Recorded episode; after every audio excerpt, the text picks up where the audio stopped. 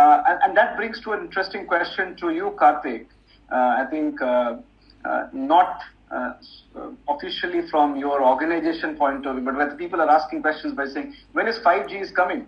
And if there's no 5G, you have a best of the network so far. I think we all had a bit of a trip. Your network was the best. Is it because of uh, your network is different? Or, you know, the question is about telecom infrastructure, how it is critical to look at the telecom infrastructure to make all this whatever we are trying to make it happen?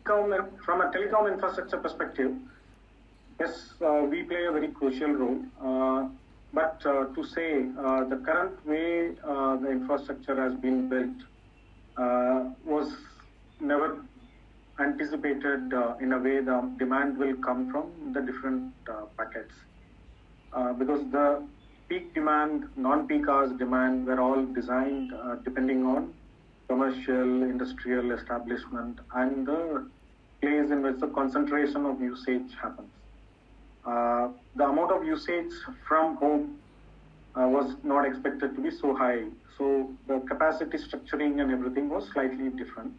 And that's where the investments were also happening. Uh, now, the last 45 days has uh, thrown open uh, many packets where uh, we are working heavily on uh, software optimization so that with the same ex- existing capacity, more throughputs and more uninterrupted services can be enabled. Uh, having said that, uh, a continuous work from home, uh, are we ready for the infrastructure? Probably no. Probably in the tier one cities, uh, to a large extent, yes. But once you start moving out of it, the wired connectivity plays a lot having uninterrupted uh, service and connectivity. That's a bit low in India per se. And uh, coming to 5G, uh, in the current environment and the stress the industry is going through, uh, while in the current environment of COVID, telecom becomes an essential service, and yes, we are not as much impacted as any other industry uh, because connectivity is a must for everyone, so people are using the services. Uh, but slowly it will catch up, right? Uh, beyond a point, uh, whatever impact comes in the economy will trickle down to all industries, irrespective of where we are sitting in now. And with the and as most of the panelists here will know, with the government uh, yeah.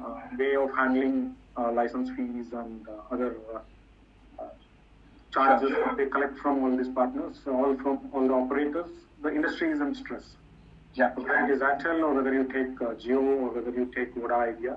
Sure. Only the three players uh, worth uh, standing. BSNL is anyway supporting anyone. Uh, all are under stress.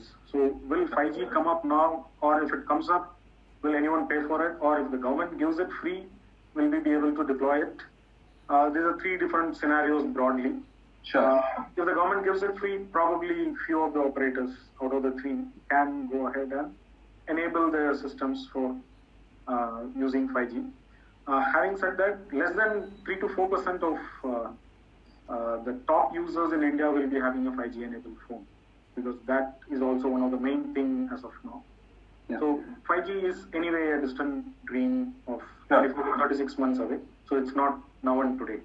Thanks, thanks, Karthik. Thank you. I think uh, I was just trying to uh, take advantage of uh, asking that question.